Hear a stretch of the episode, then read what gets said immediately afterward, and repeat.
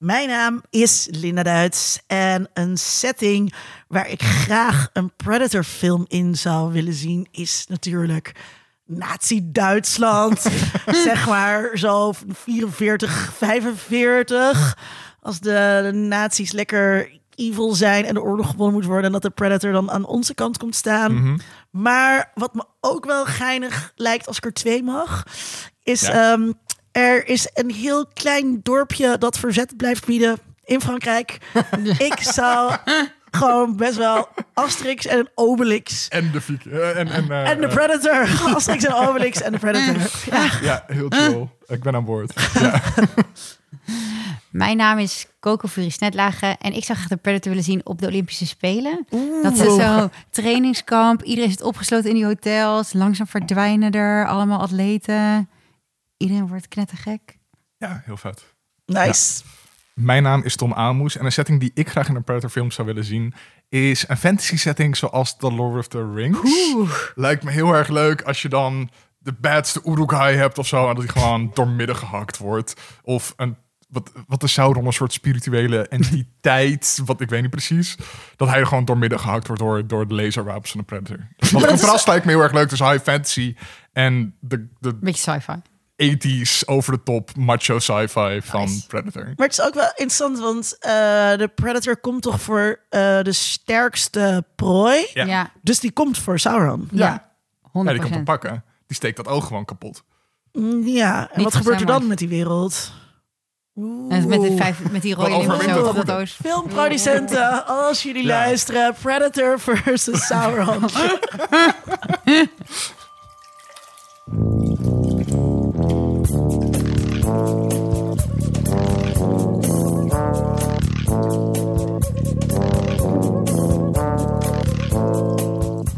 U hoort daar al. Coco Fury Snetlage is weer bij ons te gast. Hoera! Oeh. Heel erg leuk dat je bent. Je was er eerder bij Legally Blonde, The Batman en Obi-Wan. Heel erg leuk dat je er weer bent. Dankjewel, dankjewel.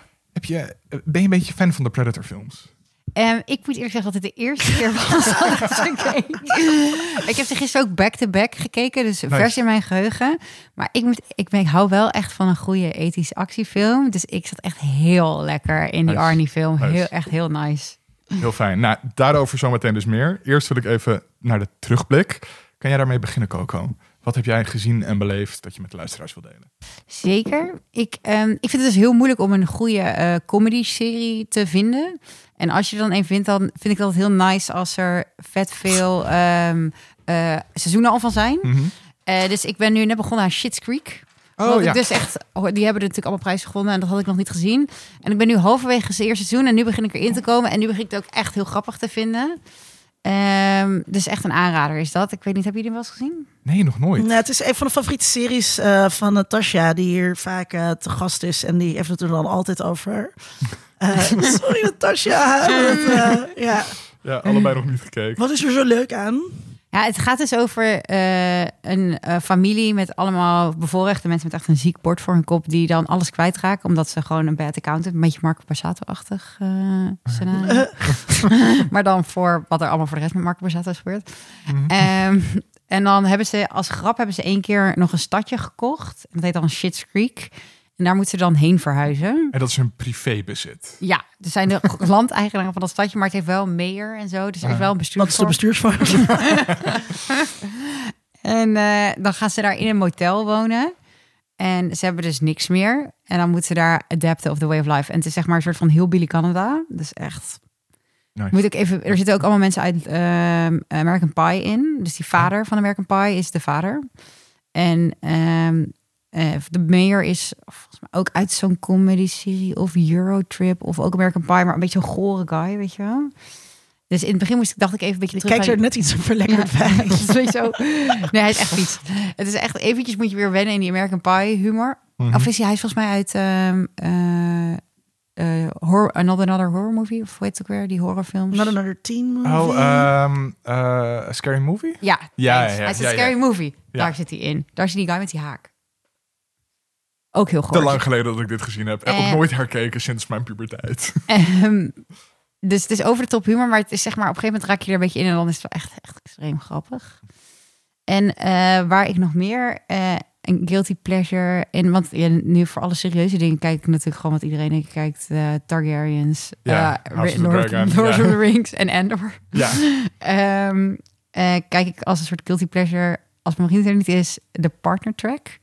Het gaat over een vrouw in een law firm die op de partner track zit. Hm. En ze is dan zelf Aziatisch en ze heeft dan allemaal eh, concurrenten. Dat zijn natuurlijk gewoon allemaal van die eh, trust fund babies. ja die waspy. eh, Ja. ja. En dat is echt heel grappig. Het is een beetje zo drama, maar eh, ook wel best wel geinig en veel goed. En elke keer als ik kijk, denk ik elke keer, oh, vol hart.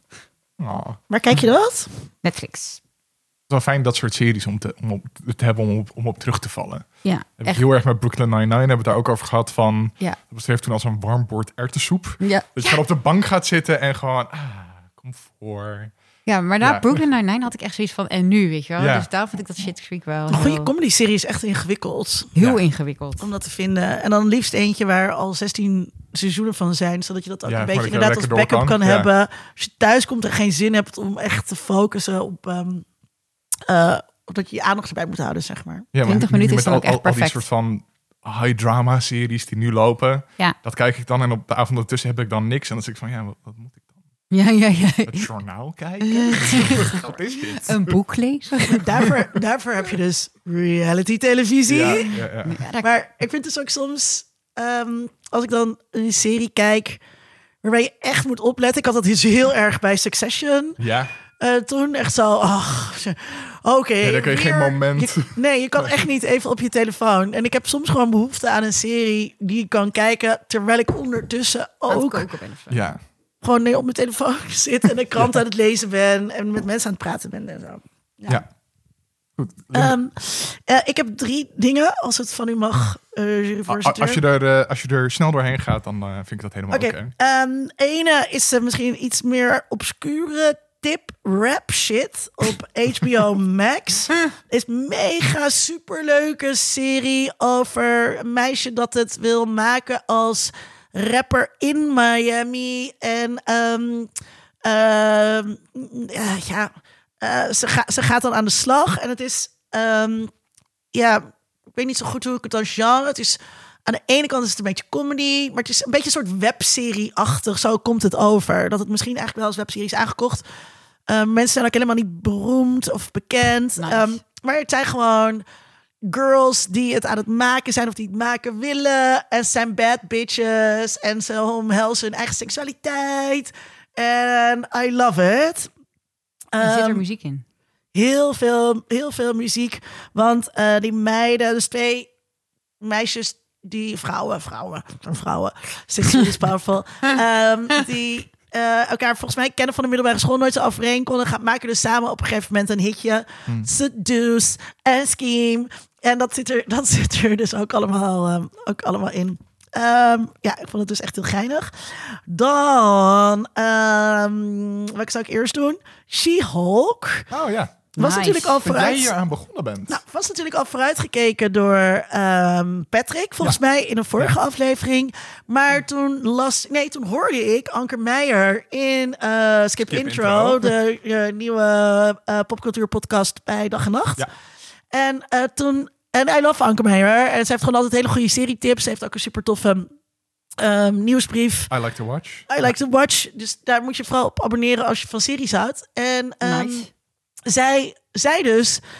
eh, want ik had die poster toen ik in Barcelona was in de zomer. Toen zag ik overal die posters hangen. Ja. Ze is gewoon net te groen. Ja. Weet je Het ziet er niet goed uit, de CGI. Nee. Het ziet er helemaal niet uit. En toen dacht ik, "Goh, ja, blog, pulp, heb ik helemaal geen zin in. Maar de, super, de serie is zo leuk. Het is echt mega zelfbewust. Ja. Het is heel erg postmodern. Het is de hele tijd met een knipoog. Dus ehm, eh, zij breekt ook de, hoe zeg je dat? Fourth De- wall de, ja. de fourth wall Mhm. van, weet je, een soort onder onsje. Ehm, en eh, dat, is, dat is gewoon heel erg grappig gedaan. Het is, ik kan het zeggen, ja, ik ga het zeggen, het is een feministische, Oh. het is een feministische eh, serie. Ik had ook iets getwitterd over ehm, dat eh, eh, je dit gaat, als je, dat je dit, wat had ik nou gezegd? Ehm, dat je dit moet kijken en dat je er geen spijt van gaat. Oh ja, wacht hier. Ik vind Chiro ook echt heel leuk. Eh, kijk het en je wordt blij. Ik beloof het. Dus je tenzij je een witte cishet haatboy bent, Ik zag ook... eh, dan is deze serie ziedend smaak. dat is gewoon zo. Ik heb hier heel veel over voorbij zien komen online. Ik ben er nog niet aan begonnen. Ehm, en een van de dingen was dat op een gegeven moment zit er een twerk scène in dat She-Hulk twerkt. Ja, Ehm, heel grappig. Met Ja. Megan die fucking Stallion. ja, Ja, en een superleuke cameo. Ja, eh superleuke grap. En heel veel fanboys online verloren hun shit. je vond het, vond het verschrikkelijk? Ja, echt verschrikkelijk. Wat dan? Nou, ja, nou, dat, een superheld aan het twerken is. Wow, dat kan toch niet? Mijn tere hetero hartje kan dat niet aan. Maar het is dus wel eh, hun tere, tere hetero hartje. Daar wordt dus de hele tijd, gaat ze daar gewoon op staan met haar grote groene voeten. Ehm, want er zit dus ook wel zo heel zelfbewuste... eh, ze maakt dus ook de hele tijd grapjes over eh, de cameo's die, er, die erin zitten. Dus in aflevering 1 zitten, zitten hoe heet die die de Hulk speelt?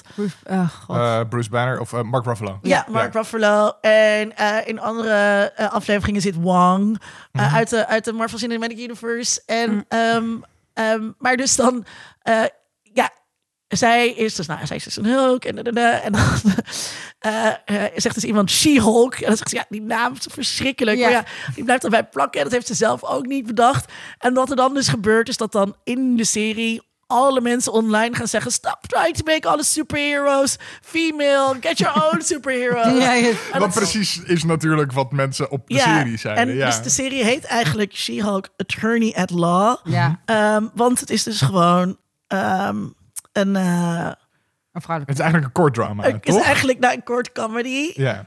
Ehm, En het duurt maar het 20 is- minuten. Maar het is, Oh. het is echt precies. ehm, waar we het volgens mij eerder wel in deze podcast over gehad hebben. Dat eh, Marvel met die televisieseries veel meer ruimte neemt Ja. om te experimenteren. Ja. En gewoon geinige dingen aan het doen is Ja. in dat MCU. Wat ook met Hawkeye Ja. eh, Harco was. heel erg leuk. Maar ik had toch, en dat is waarom ik niet aan deze serie begonnen was, de laatste tijd een, toch een Marvel burn-out. Daar kom ik zo meteen in mijn terugblik Ja. ook wel weer op terug. Dus daarom was ik hier ook niet aan begonnen. Nee, ik ben ook een beetje maar als ik dit zo hoor, heb ik Nee, van, je moet dit het is echt kijken. Het is echt, het is zo grappig en leuk. Eh, ja, ik weet zeker, nou, ik ken Nee. jullie alle twee goed. Jullie gaan het alle twee heel leuk vinden. En volgens mij kent de luisteraar mijn smaak ook wel goed. Hmm. Dus je weet nu zelf of je dit, Of dit iets voor of jou je is, dit nu ja. moet gaan kijken of niet. En eh, dan een derde eh, tip die ik mee wil geven. Ehm, Gaslit, ehm, een serie die eh, je via Prime kan kijken, maar dan moet je bijbetalen. Dus je kan ook gewoon lekker illegaal downloaden. Ehm, eh, serie over, dat, dat, was ik, dat was ik aan het eh, opzoeken. Ehm, een serie over het eh, Watergate-schandaal. Oh, Oeh. ja. Eh, met Julia Roberts ehm, en Sean Penn in een onherkenbare... Oh ja, Eh, wie speelt hij ook alweer? ja, hij speelt John Mitchell. Ja, ja, ja. ja. Hij Dus was hij is een van de mensen achter Watergate, toch? Ja, hij is een van de mensen die dus zeg maar opdracht heeft gegeven om eh, de Democratic eh, eh, Committee af te luisteren. En hij was toen Attorney General. Maar de serie gaat vooral over zijn vrouw, Ah. Martha Mitchell. En het heet niet voor niks Gaslit. Hmm. Dus zij, ehm, ja, zij heeft op een gegeven moment door wat daar gebeurd is. En eh, nou ja, dit is ja, geen spoiler, want het is waar, waar gebeurd. Maar dan gebeuren met dus echt vreselijke dingen met haar. Dus het ehm, is Want hij ook onderdrukt haar gewoon. nou ja, op het moment dat, eh dat die... Ga ik dit zeggen? Nee, dat ga ik niet zeggen. Nee, want dat is wel een beetje een spoiler. Eh, ja, echt vreselijke dingen. Ik moest hem op een gegeven moment ook afzetten. Oeh. Eh, Oh, toen dacht ik, oké, ja, ik vind Ja. het nu even, even te heftig. Oh. En eh laat dus ook wel gewoon zien zeg maar, hoe vrouwen uit de geschiedenis zijn geschreven. Want ik had nog nooit van haar gehoord. Nee. En ook toen zij dus ehm, hiermee in het nieuws wilde komen, toen kon ze alleen maar terecht in een soort van C-talkshows, daytime TV. Niemand nam haar serieus. Ze werd heel erg weggezet als een drankorgel. En gewoon op allerlei manieren eh, eh, gekleineerd en discredited. Wat, wat natuurlijk gewoon met, eh, met, met vrouwen gebeurt. En er zit een hele korte scène in met eh, Bob Woodward, weet je wel, de bekende Washington Post eh, journalist die dat allemaal ehm, Nog steeds actief. Ja. Ja. ja, en die nog steeds helemaal glorieus gaat op deze room. Terwijl zij dus al heel vroeg in allerlei me- programma's aan het zeggen was... Ja. eh, wat daar, wat daar eh, gaande was en dat er dingen niet klopten. Ja. Ehm, dus dat is feministische serie ook heel tragisch om te zien, maar echt super uit kijktip dus. Met Julia Roberts, Mhm. ehm, die eh, Martha Mitchell speelt. Heel vet. Love Julia Roberts. Ik niet per se, maar ehm, hoe ouder ze wordt, the more she grows on me. En dan zeker in zo'n rol Mhm. ook. Ja. vet. Eh, zelf heb ik, eh, en nu komen we op de Marvel-moeheid, Thor Love and Thunder. Daar keek je zo naar uit, Tom. Ja, ik kijk Ja. er ook nog steeds heel erg naar uit. Eh, Ik heb hem dus eindelijk gekeken, want hij stond eindelijk op Disney+. Plus. Mhm. En ehm, ja, wat moet ik hier nou van vinden? Nou, het is heel erg... Laten we Thor Ragnarok nog een keertje doen. Oh nee. Hmm. Laten we nog een keertje diezelfde humor erin gooien, maar dan extra. Oh ja. En oprechte emoties allemaal een beetje...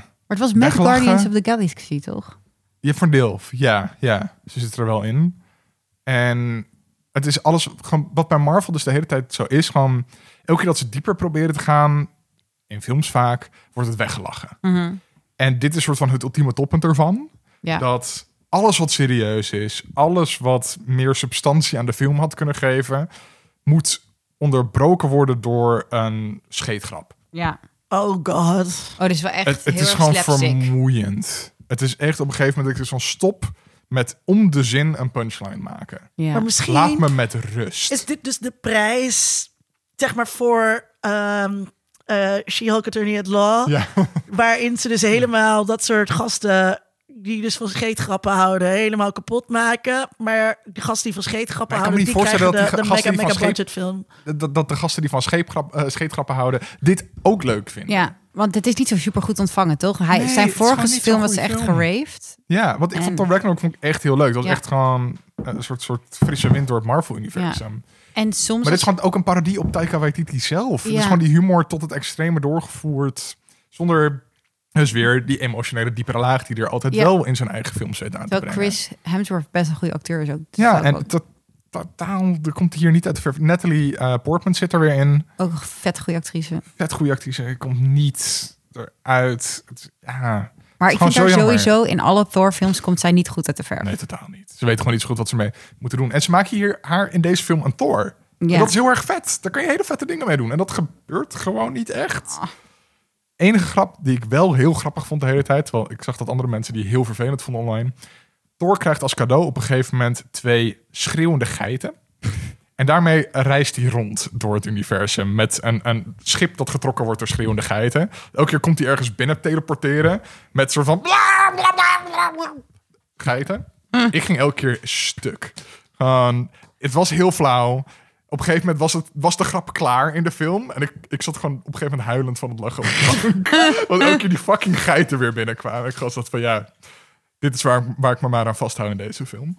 Wat jammer. Dat is Ja. echt jammer. Ja, omdat je, je had je er verheugd. En Ja, vind- is een geinig personage. En Ja. ik vind Taika Waititi gewoon een hele Ja. goede regisseur. En, maar dit is van Taika. En Ragnarok was echt een van de beste uit de MCU, Ja. vond ik. ja, Samen met Guardians of the Galaxy. ja, dus eh bomp. Ja, heel jammer. Ja, Ehm, ik vond een andere film wel heel vet. Die heb ik gisteren in de bios gezien. Cor Corsage. Oh, daar ben je al heen geweest. Daar ben ik al heen geweest. Oeh. Over Sisi, de keizerin van. Oostenrijk. Ehm, ik had het idee, als iemand die toch wel aardig in mijn geschiedenis zit, dat ik van tevoren even een geschiedenisboek over Oostenrijk in de tweede helft van de 19e eeuw had moeten lezen. Oh. Ehm, dit is, hij laat zich best vergelijken met eh, Spencer, die film over Diana, waar eh, ik het vorig jaar Ja. eh, een Mhm. keer over gehad heb. Vond ik Maar heel daar was je heel enthousiast over. Heel enthousiast. Ben je een Koningshuis-fan? Nee, totaal niet. En daarom vind ik dit soort films juist goed, omdat het laat zien hoe verschrikkelijk het is. en verstikkend. Ja, nee. En eh, Spencer werkte wat mij betreft, omdat die hele... Die, die, die nam de hele mythevorming rond Diana voor lief. Eh, die, die ging er gewoon van uit dat jij helemaal bekend was met dat verhaal. Dat jou niks verteld moest worden. En die kon er gewoon gelijk aan de slag. Deze film gaat uit van hetzelfde, maar dan met Sissy. Ah. Zo goed zit ik niet in mijn Sissy. nee. Als in mijn Ah, Diana. mm, ik ken ja, echt maar eh, weinig mensen die zo goed in de sissie zitten. Ja. Maar mijn oma. wel Sissy, eh, if I may, eh, is, heel veel mensen zitten daar heel goed in vanwege die filmreeks met Rami Schneider en die elke kerst op tv is. Dat is zo'n Ja, dit heb ik dus niet meegekregen. nee, maar dat is dat is echt voor je tijd. Ja. Maar dat is wel dit was dit was op de... ehm, vroeger toen ik heel klein was, was het op de ZDF... die je natuurlijk Ja. kon ontvangen in Nederland. En daarna was het op de Nederlandse tv. Maar het is echt zo voor, denk ik, mensen die zijn opgegroeid in de jaren 70, 80... Mhm. Die hebben wel een soort van die... eh, eh, nou ja, ik zou ja wel echt vergelijkbaar met Diana kennis. Ja. Hebben we in ieder geval een beeld bij wie dat was, wat daar gaande was, wat een trouwens een onjuist beeld is ook, wat heel erg geromantiseerd is. Ja, deze Door- film is dat niet. Eh, ik weet niet wie de regisseur was van die, van die, van die sessiefilms, maar ehm was heel erg de prinses met, eh, met, met de mooie haren en ehm, de prachtige jurken Ja. en dat spektakel van dat. Daar zijn heel veel mensen mee opgegroeid. Ja, We Ja. waren te jong voor de target audience misschien. Ja, ehm, en het is ook een Oostenrijkse film, dus ik denk dat in Oostenrijk die veronderstelde kennis wat, wat, wat hoger ligt. Fair Ehm, maar ik vond het, ondanks dat, dat ik soms gewoon even niet snapte waar naar verwezen werd, eh, vond ik het echt een, een heel goed portret van ook weer iemand die is opgesloten in haar rol als de perfecte keizerin. Ja, Als die de hele tijd naar buiten toe beeldschoon moet zijn. Een perfecte figuur. Geobsedeerd met het getal 40 in de film. Dus 40 met de taille. Dat dat 40 centimeter omtrek moet zijn. Mhm. Oeh, dat is heel dan? klein. Hoe dan? Daarom eh, corsage de film. Omdat ze heel vaak corsetten droeg. En dan heel strak aangetrokken. 40 Eh, centimeter. 40 kilo om te wegen. 40, wat ze net wordt in de film. Eh, de leeftijd met de vergankelijke jeugd. Ja. eh, ik weet precies ja, hoe is- breed mijn taille is. Dat is geen 40. Zeker mijn ook. Nee. Nee, nee dus, maar, maar het gaat over die obsessie. Over hoe, hoe je daar ten onder kan gaan. Ehm, en hoe je naar buiten toe de hele tijd dat beeld eh, moet geven als keizerin. En eh het is een heel deprimerende film daardoor. Maar wel heel goed gedaan. Heel goed geacteerd door Vicky Krieps, de hoofdrolspeelster. Eh, dus dat vond ik heel goed. En er wordt op een gegeven moment een letterlijke pa- parallel met Diana gemaakt. Omdat ze op vakantie gaat naar het landhuis van de Spencers in Engeland. Dus dat- die link wordt letterlijk gelegd op een gegeven moment in de film. En als laatste dingetje, het eh setdesign wordt heel vet gedaan in de film, omdat ze alles in gebouwen uit die tijd opnemen, zonder die gebouwen te laten renoveren of mooi te laten zijn. Dus het is echt een oud landhuis waar de ramen uit liggen, waar de ver van afbladert, totaal Omdat dat verval. toen ook zo was. Nee, nee, omdat, niet omdat dat toen ook zo was, maar omdat dat nu zo is. Ah, vet. Het is he- een hele gekke stilistische keuze wordt gemaakt om eh, ehm, allemaal niet dingen uit die tijd daarmee eh, eh, te gebruiken. Om dat verval van die dynastie natuurlijk ook in die tijd te laten zien. Eh, maar er zit ook gewoon elektrisch licht heel veel in. Er komt een tractor op een gegeven moment voorbij. Allemaal hele anachronistische elementen. Ah. Maar dat vind ik wel heel leuk gedaan. Eh, dat vond ik, vond ik eh, heel vet eraan. ik las een eh, interview met de actrice dus die haar speelt, die Vicky Kries. En die eh, had het over ehm, dat toen zij jong was en dus al die films keek en een keertje een biografie eh, las eh, over, over Sissy. Eh, dat zij een soort van gefascineerd raakte door het verdriet om een meisje te zijn. En die zin heeft me echt de hele week achtervolgd. Mm. Eh, Ja. En dat is dus de reden waarom ik die film wil gaan kijken. En toen ik dus ehm, Gaslit aan het kijken was, Ja. daar, zit dat, daar, zit het ook, daar zit het ook heel erg in. En ik heb dat zelf helemaal niet. Het verdriet om een meisje te zijn. Meer eerder woede of frustratie of zo.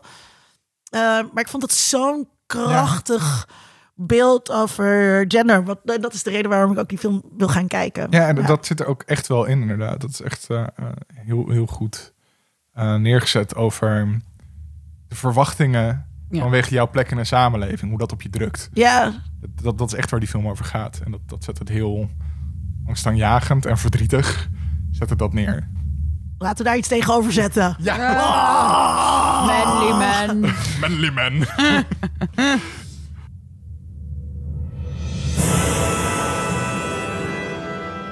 Goed, ja, inderdaad, we gaan het hebben over Predator en Prey. het tegenovergestelde van waar we het net over hadden met Corsage. Een subtiel portret van de vrouwelijkheid. Gaan we naar Naar een heel subtiel portret. minst subtiele portret van mannelijkheid aller tijden. Nice. Predator. Or is it? Or, Or is, it? it? Ja. Maar is zeg maar met dat Oh, extreem. vraagtekens. Nou, Coco, ik vroeg het net al aan jou. Ben jij fan? En jij was wel inderdaad fan. Linda, hoe zit dat bij jou? Ik had dus ook nog nooit een Predator film gekeken. Want ja, ik, ja, het is niet voor mij, dacht ik altijd. Ik heb wel eens iemand horen zeggen dat dit de engste film ooit was. Nou, Nou. hebt daar gaan we het zo meteen dieper over hebben. Oké, En maar- toen ik, toen ik Coco probeerde over te halen, zei Coco, is het eng? Ik zo, helemaal niet. Ja, het ik is dus echt in mijn hoofd gelogen. dat dat iemand dit dus, eh, dat dit Oh, je dus hebt zei. gewoon tegen me zitten liegen. Ja, ik heb gisteren want- met mijn vriend gekeken en die zat de hele tijd, zullen we het afzetten? Ik vind het te eng. Oh, echt? Maar jij niet, Oh. toch? Jij vond het niet joh. eng. Ik vond het niet eng, want het is best wel lachwekkend doordat het zo Ja. ethisch is. Misschien is daar dus ook een soort gendered kijkpositie in. Nou. Ehm, ehm, en, eh, maar ik moet zeggen, dus we hebben Predator en Prey gekeken voor deze aflevering. Ik heb net ook nog een heel stuk Predator 2 gekeken. Heb ik ook gekeken nog, ja. Eh, maar eh, ja, ik ben fan. Ja. Ja, ik had deze film eerder moeten kijken. Het is gewoon echt... ehm, Maar er eh, zit zoveel popcultuur in. er zit heel veel popcultuur in. En het is gewoon, het is gewoon een interessante film op allerlei vlakken. Mhm. Waar, we het, waar we het over gaan hadden, heb ik het over, over Predator. Sowieso ben ik Arnold Schwarzenegger fan. Ja. I love Arnie. En dit is wel, ik denk, peak Arnie. Ja. Get to the chopper. Dus Ja. het, het, eh, eh, eh, het, zit, het is na eh, het succes van, van Terminator. Het is nog net voor Terminator 2 eh, Judgment, Judgment Day. En ehm, eh, het grappige is, op een gegeven moment dacht ik, toen hoorde ik Arnie zo praten met zijn Asham Duitse accent, of Oostenrijkse accent, ook Oostenrijks. Ja. En eh bruggetje, cirkel Ja. Eh, maar ehm, op geen enkel moment twijfel je eraan dat Arnold Schwarzenegger voor een soort speciale Amerikaanse paramilitary unit werkt. Ja, En hij is? Dutch, hè? Hij is Dutch. Hij is Ja, Dutch. hij heet Dutch. Maar, maar ook, weet je wel, daar denk je, daar denk je gewoon helemaal niet aan. He's American! Ja. Manly Dat, man. ehm, ja, maar goed, ja, dus om meerdere redenen vond ik Predator een, eh, een, een, echt, een, echt wel een leuk film om te Ja. kijken. Of een interessante, goede film. Gewoon een goede film. Het is gewoon een goede film. Er zitten en- vet mooie shots, vond ik ook in. Dat je soms zie je echt zo met heel veel natuur op de achtergrond hem zo in dat helemaal grijs zo Ja. ademhalen. En Prey eh, oh, ook. Heb ik Ook. ook erg van genoten. Ja. Ja. jij ook van Prey? Ik moest in Prey komen even, omdat ze dus back-to-back had gezien. beest, Ja. En eerst dacht ik even, wat gebeurt hier? Waarom zijn we ergens anders? Eh, eh, sowieso is het begin ook veel meer CGI-achtig. En ik zat dus Maar net... daar zitten ook fantastische shots in. Ja. maar prachtig. Beeldschoon. En, en ook toen halverwege of zo kwam ik er echt goed in. En toen dacht ik echt, ja, dit is echt een goede film. Jij, Tom? Ik, eh, eh, dat is ook waarom we deze aflevering, waarom Ja. ik, ik deze Ja, aflevering wilde gaan maken, is omdat ik Prey heb gezien afgelopen zomer toen hij uitkwam, dat was vorige maand ergens. En toen dacht ik, oh wat vet, dit is het tegenovergestelde van zo'n typische horror blockbuster. Ehm, en ik had nog nooit Predator zelf gezien. Dus Ah, ik, ik jij ook helemaal niet. niet hoe die films met elkaar in dialoog waren. Oké, beste had ook luister- eerst Prey gezien, toen Beste luisteraar, als je eh, nu denkt, Schande wat voor ons. geeks zijn dit die nog nee, nooit Predator hadden gekeken? even aan. Ja, je mag ons prima. helemaal cancelen. Dat is echt helemaal Ja. terecht. Ehm, maar ik vond Prey heel vet gedaan, omdat ik ook wel zag wat het probeerde te doen. Maar je wist dus al, je had dus al wel kennis over wat Predator Ja. was, zonder de film ooit gezien te hebben. Ja, Ehm, ja maar natuurlijk, Predator is zo onderdeel van onze popcultuur. Ja, net als Alien, net als Terminator, eh, al die Darth 80 dingen. Vader. Darth Vader, ja. Want je weet wat Predator is, je weet dat Arnie erin zit, Ja. je weet dat Get to the Chopper. Ja, Ja, dat, dat weet je, zonder die film ooit te hoeven zien. ja. Ehm, Ik wist ja. dat soort dingen zoals. Ik kende alleen Get to the Chopper, maar ik dacht Ja. dat het uit een andere film kwam. Toen zat het in deze film. Toen dacht ik, ja, heeft hij nou zijn eigen referentie herhaald? Toen bleek het dus wel uit deze film te komen. Mhm. Maar nee, ik ging er echt helemaal blind in. Ik had zelfs maar de eerste twee, alleen de eerste twee zinnen van de synopsis gelezen. Dus ik dacht dat we gingen kijken naar een film waarin Arnie met een SWAT-team iemand ging redden uit een hostage situation. Nou ja, Dat is ook, dat is, ook, Dat is wat er gebeurt, dat Is ook, dat is die eerste zin die degene die het verhaal heeft geschreven zei tegen de studio. Arnold Schwarzenegger gaat met de chopper iemand redden. En dan... Komt er Ja, een alien? en, en, en daar, daar wil ik het zo meteen ook nog wel over hebben. Dit zijn twee perfecte high-concept films. Ja. Ehm, Arnie gaat met een SWAT-team de jungle in voor een missie. Ja. Maar dan is er een alien. Ja, ja, vet. Ik, vet. het is echt een boord. Het is genderbending. dan een rescue missie, maar Ja. dan met een alien. Ja. Cool, ik ben aan boord. En Prey is gewoon wat als Predator, maar dan met Native Americans in de 18e En- eeuw. Een soort van Ja, maar dat- anti-predator held. Maar dat vereist dus veel meer uitleg. Ja. Ik denk niet, want ik denk dus niet dat. Ik vind dus Prey niet een high concept film. Ehm, want er, daar zit daar. Ja, want dat is Er niet direct in, aan een studio director duidelijk. Hè, wat, wat als. Wat gaan we hiermee doen? Ja. wat als, maar dan in een postkoloniale context. Dat is al per definitie Ja, geen ja, high ja. concept, weet je wel? Dat is high concept als je media-studies doet. Ja, high concept, en voor de luisteraar, we hebben aflevering gemaakt over high concept. En high concept zijn eh, eh, films of verhalen die je in één zin zo'n beetje kan pitchen bij een studio. Ja. Bijvoorbeeld zo'n beetje het hele werk eh, van ehm, die schrijver van die verhalen. Die schrijver. Van die verhalen. Het weet je nou, waar kan ik niet opkomen? Huh? Ik weet het ook even niet. Ja, anyways. Michael eh, Crichton? nee, die Nee, ander. Oké, nou anyway. Wat erg, Luister maar... die aflevering, daar komt eh, het vast ja, schrijver, schrijver wordt gekidnapt door zijn grootste fan. Eternal uh, Sunshine of the Spotless Mind zat in die aflevering toch ook? Nee, dat was eh Charlie Kaufman. Ehm, oh, eh, eh, eh, Stephen King. Stephen King, Ja, natuurlijk. Ja, natuurlijk, ja. ja. meester, meester. Sorry, dat even voor de luisteraar die niet weet wat een high concept film is. Ja, ja. Maar Cool. dus zeggen, wat als Predator, maar dan postkoloniaal? Is Ik denk ben aan boord. Niet, ja, jij bent aan boord. Maar, maar dat, ik denk dat dat niet high concept is. Oké. Maar het had wel heel veel plotholes gedicht. Zoals waarom wist Billy dat hij... eh, dat, het, dat het een alien was in plaats van een dier. Billy? Uit Predator. Dat, hij dit op een gegeven moment zo? Oh, zo. Ja, ja, ja. ja. Ja, die, de Native American in Predator is natuurlijk van... Die kent de folklore van deze... Ja, daar heb ik dus Ja. net me over bijgelezen. Dat daar dus een heel ding is. Dat degene die Prey heeft gemaakt. eh, er, er is dus blijkbaar een cutscene in ehm, Predator. Die dus niet in de normale versie zit. Waarin dus die Billy met de Predator gaat vechten. En dat was reden voor eh, Dan Trachtenberg om Ah. Prey te willen maken. Maar die scène zit dus helemaal niet in de reguliere versie. Oh. Zoiets. Oh, dat heb ik helemaal niet gezien inderdaad. En er zit eh, aan het einde van eh, Predator 2, dan verslaat de hoofdpersoon daar de Predator. En dan verschijnen er allemaal meer Predators die dan het lijk van die Predator meenemen. En dan geven ze hem een, zo'n flintlock pistool uit 1715. Ah, en dat is dat pistool en, wat zij... En dat is dat pistool. Ja, Ah, Ja, maar dan hebben zij dat dus later van haar afgenomen. ja. Of gevonden. Ja, maar, maar waar het op lijkt daar is heel erg dat gewoon op het moment dat een predator vermoord wordt door zijn doelwit, dat andere predators dan gewoon zitten van respect voor jou, lekker bezig, wij gaan weg. Ja. En dat het echt een soort spoorhandsport is. Ja, Net zoals waarom rijke Britse Amerikanen en Amerikanen naar Afrika gaan om game te schieten. ja, Dus heel, met daar heel veel honor. En ja. En dat is dus ook wat je in Predator 1 ziet, dat de predator op een gegeven moment dan zijn masker afdoet en gewoon zit van, oké, we gaan gewoon man op man of man op alien ja, ja, ja. nu Ja. het uitknokken. Ja, we gaan het niet uitvechten. Vond ik heel mooi. Ik was heel ontroerd daardoor. Maar dat doet hij in Prey op een gegeven moment ook zijn masker af. Ja. Maar in Prey zit er op een gegeven moment iets raars. Want dan heeft eh, zij door dat hij eh, dus eh, als zij zeg maar vastzit in die, eh, in die trap. Ja. Dan laat hij haar met rust. Want dan is hij geen waardige eh, tegenstander. Want hij wil echt jagen. En hij jaagt niet met eh, aas. Wat allemaal heel goed is.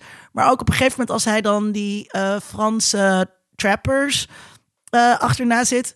Dan plaatst hij een soort van explosief waardoor ze allemaal doodgaan. Toen dacht ik, ja, dat is ook niet echt Nee. jagen. Nee. En ze, op een gegeven moment doet zij ook die Franse guy als soort van tra- trap. Toch? Als doelwit soort van. Oh ja, ja, ja. Dat vond ik ook dan niet echt. Echt. Ja, dus het is niet helemaal true to... Maar goed, dat is, eh dat is mijn gezifte. Oké, goed. Laten we eerst Kom even maar, een deep dive in de, in de Predator eh, gaan. Is Predator de meest ethisch film ooit gemaakt? Denken jullie? En de- de- ik wil het even onderbouwen waarom ik denk dat dat zo is. Zeg jij eerst even waarom je denkt dat het zo is? Arnie. Arnie. Gewoon de aanwezigheid van Arnie maakt al, oké, puntje Ja. ethisch. Ja. Eh, heel erg conservatief, Ja. vind ik hem. Met, een, met, een, met het leger. Ja, en, en ook de overheid is niet te vertrouwen, want de Ja. CIA heeft allemaal dingen. Ja. Eh, ehm, over de top tot en met. Ehm, anticommunisme zit er heel erg in. Ja. Eh, die communistische guerrilla's die worden gewoon zonder pardon helemaal kapot geblazen. Zonder enig bezwaar vanaf Arnie, die toch voor de rescue missions is. Ja, ja, ja, ja, ja. Ehm, Vietnam-trauma. Ja, en sowieso de parallel met Vietnam is heel groot. Een onzichtbare enemy vechten. Oh Ja. my god, ik zat echt aan het begin.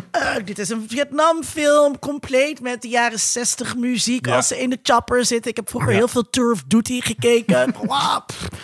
Ja, nee, dat is onmiskenbaar. Sorry, ga verder. En eh hypermasculien. Dus echt van de soort mannelijkheid van Ja, sigaar, pruimtabak, bezweet. biceps tot en met. Ja, heel bezweet. bezweet. Eh, mannen onderling die samen het oplossen. En als dan je kameraad doodgaat, dat je dan alleen een traan laat. Ja, en die armpje druk scène, waar die Oh, heel God. erg op die poster...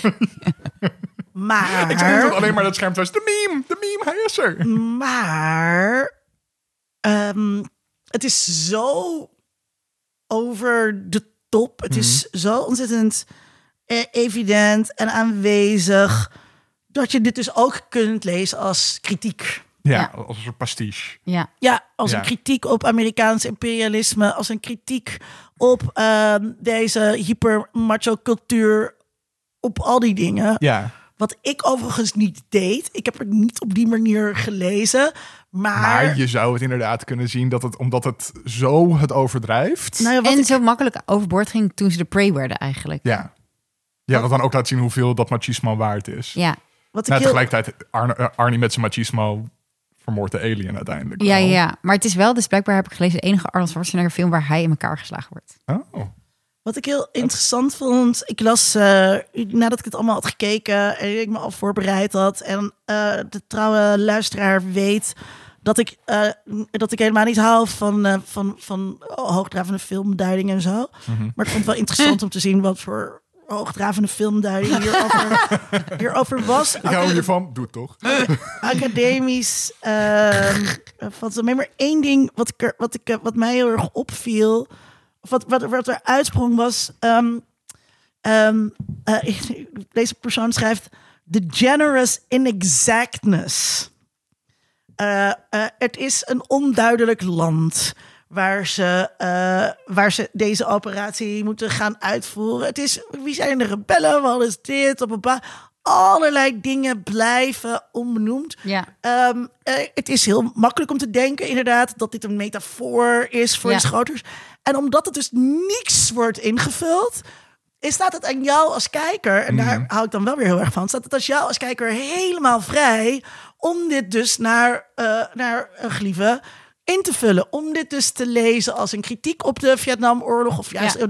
als een soort van de leegheid van de Vietnamoorlog, of als eh, je kan het dus lezen als, eh, als, je, als je een hele boze feminist bent. Dan kun je dit allemaal zien als ehm, eh, hypermasculiniteit en de hard body. eh, eh, en van, de, van een bepaalde vorm van de jaren tachtig. Of als je Dan Hester Forrest bent, dan zie je hier Reaganomics en Ja. neoconservatism ehm, in. Maar je kan dat dus, alles kan. Ja. Omdat, omdat dus vanwege die generous inexactness. En ook, dat is toch mooi, de generous inexactness. En gewoon de gulheid van de makers om alles Ja. leeg te laten voor jou. Ja, Maar dat waardoor de dus ruimte ook- is voor al, allerlei verschillende betekenissen. Je kan met zo weinig, want ze praten echt weinig. Hè? Heel In de weinig, eerste ja. helft van de film praat ze gewoon nauwelijks. En doen ze alleen maar vaak handgebaren. Ja, en dan heb je één gast die de hele tijd foute grappen probeert te maken. Ja. Maar dat is het dan wel. En dat is gewoon, vind ik zo knap dat je daarmee toch wel denkt: oh, het is best wel, er is een plot, er zijn allemaal parallellen te trekken. Ja. Ik vond dat echt heel goed aan de film. En met muziek maakt ze het ook spannend, want je ziet de eerste helft van de film, de Predator, ook niet. Ja, en dat, Nee. is, en dat is natuurlijk ook... ehm eh, dat ik kennen we van eh, Jaws, weet je, het monster, of dat kennen we van heel veel horror. Ja. Het monster is altijd veel enger als je het niet ziet. Ja, En ook ehm, dat je dan eh, voor, volgens mij voordat we het monster zien, kijken we door de ogen van het monster. Ja, heel vaak. Wat heel eh, vervreemdend is, want dan zie je dus, oh, hij ziet, eh, wat is het, Eh heat, infrarood, Ja. hoe noem je dat? Ja, infrarood. Ja. Ehm, Oké, oké, daar is iets mee. Dat is vast belangrijk straks. Maar, Eh, maar dat maakt hem zoveel eh dreigender. ja. Mhm. Ja. en, eh, en dat doen ze in Prey meer volgens mij dan in de originele film. Leegte in het frame. Je hebt Ja. heel vaak dat gewoon een stuk jungle wordt laten zien. En dan staat een personage net op een gekke plek binnen het Ja. frame. En dat lijkt dan bijna een soort van slechte staging, maar dat is het niet. Dat is volgens mij de plek waar dan de Predator is. Dat de hele tijd, er zou iets moeten zijn, maar er is niks. Dus En dat wel- maakt je ook paranoïde de hele tijd. Ja. Van waar- waarom er klopt iets niet? Nee, en dat vond ik in Predator ook, dat ze heel vaak shots op de bomen dan Ja. deden. En dan was daar niks. En dan dacht je in het begin, had ik dus ook niet door dat hij onzichtbaar was. En Ja. dan dacht je, echt, nu moet ze hem toch gaan zien. Daar moet hij toch echt zitten. Ja, ja nee, daar zit hij dus ook. ja. ja, dat vond ik inderdaad heel erg lekker eh, eh, aan werken. Ehm, maar eh, ik vond het nooit eng worden. Nee, Had ik dat ook? Dat het, gewoon, het, het, is, het moet een horrorfilm zijn. maar dat komt ook omdat we die special effects, de naakte Arnie, zeg maar... De, De over the eh, over de, topness. over de top Ja. actie. Maakt Ja. dat je het niet echt eng kan vinden en soms bijna grappig. En ook heel vaak in de enge shots staat Arnie ook heel zwaar te ademhalen in zijn halve naki. Ja. En ja, ik, ja, weet je dat? En dan staat er zo, dat hele lichaam gaat zo heen Ja, en ja. weer. Eh, en ja, dat, ik vind het wel, het is wel best wel, ik vind het wel mooie shots om naar te kijken. Maar het is niet En waarom vond, eh, waarom vond Emiel, dus eh, jouw, jouw vergering, eh, waarom, vond, waarom vond hij het zo eng dan? Wat vond hij er dan eng aan? Ah, ik vind sowieso wel snel dingen eng. Stranger Things vond hij ook te eng. Oh. ook te eng. Ja? Ehm, Stranger Things seizoen 1 vond ik echt, heb ik echt... eh, ja, oh, maar één had inderdaad wel enge momenten, maar, uitgekeken. maar vier... nee, terwijl ze vonden juist vier enger. Maar, Oh. eh, hij vond vooral het begin met die muziek. En toen zei ik, zeg maar, er is nog niks gebeurd. Ze zijn oprecht al een uur door een jungle aan het lopen. Er is nog niemand, er is nog niemand dood. Er maar heeft het monster nog niet eens gezien. Maar het is alleen daarom, want dan moet er iets gaan gebeuren, Dat toch? vond hij Ja. heel, dat impliciete vond hij heel Ja. eng. En toen daarna, toen dus het monster zichtbaar was, eh, het steeds mannelijker werd, alle shirts uitgingen en eh, iedereen een beetje gek werd, toen vond hij het ook wel grappig. Oké. Hey, ik, ehm, ik weet dus echt niet meer wie dat tegen me zei, heeft gezegd van dat is de allerergste film ooit. Maar ik denk dat dat ook te maken had met het idee dat, je dus, dat er dus zo'n ehm buitenaards superieur wezen met superieure technologie Mhm. naar ehm aar- aarde komt. En dus dat dus niet zozeer eh, qua ehm hoe moet het ook weer eh jumpscares Mhm. eng is, maar meer conceptueel eng. En ik denk ook Ja, een dat soort, dat soort kosmologische horror van, van überhaupt dat dit concept zou kunnen bestaan. Ja, en ik denk ook dat daarom mensen zo graag Alien tegen eh, Predator wilden hebben. Alien vind ik trouwens wel een fucking enge film. Ja? Dat Ik ook, dat is echt een hele enge film. Dat is echt een horrorfilm. Ik ook een van mijn favoriete films. Ik zo goed. Er zit zoveel meer spanning, spanningsopbouw Ja. ehm, In de ruimte is sowieso dan, eng. Dan, Ja. dan hierin. Alien is natuurlijk ook al een heel... Was het tien jaar of zo voor deze film gemaakt?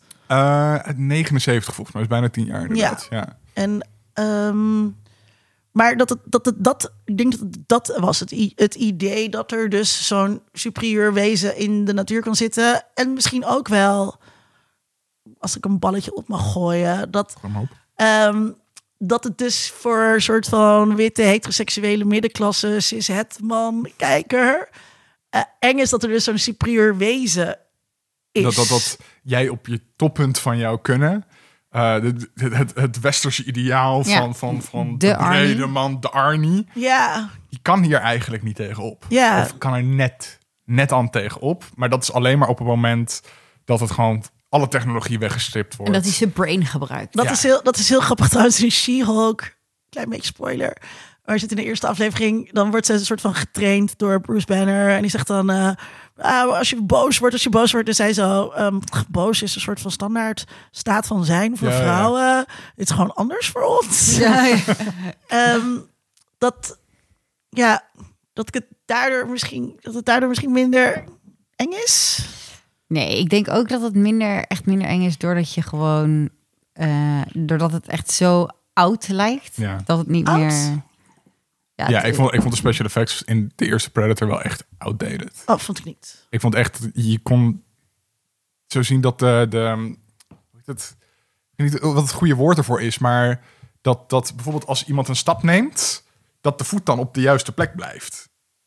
En dan dat, dat er gewicht achter zit of zo. En nu, als die Predator dan door een boom bewoog, dan zweefde die een soort een beetje over de boom. Ja, En dat, dat haalde me er dan toch heel erg uit. Ik las dus dat die gast die eh, dat acteerde, die kon helemaal niks zien in dat pak. Dus die Ja, moest, alle, ik wel, ja. moest al zijn bewegingen uit zijn hoofd leren en dan nog een keertje nadoen. En echt een soort hel. eh, ook in het eindgevecht met Oh. Schwarzenegger, dat er allemaal... maar dat ehm, masker vond ik trouwens wel weer heel mooi aan het einde.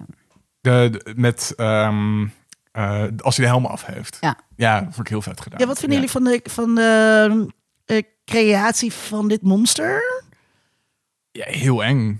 Dat vind ik wel eng. Dat vind ik het enige enge van de film is als hij dan dat masker afdoet en dat dan de, de beestigheid van dat, dat wezen naar buiten komt. Want dan heeft hij die klauwtjes op de mond. Ik doe dat kan de luisteraar niet zien, maar ja, maakt ook niet uit. Ehm, dat dat Is vind dat ik heel... insectachtige? Het insectachtige, het krabbige, eh, dat, dat vind ik er dan eng aan.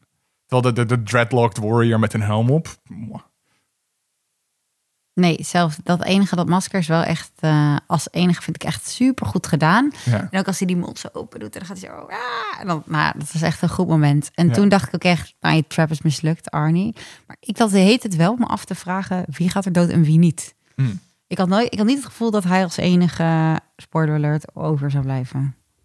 Eh, die vrouw blijft ook leven. Ja, ja De, maar de, van de, de, guerri- de guerrilla. Ja. Ja. ja Geen dat ook- opponent. Nee. Nee. Dat is wel een goed bruggetje naar Prey.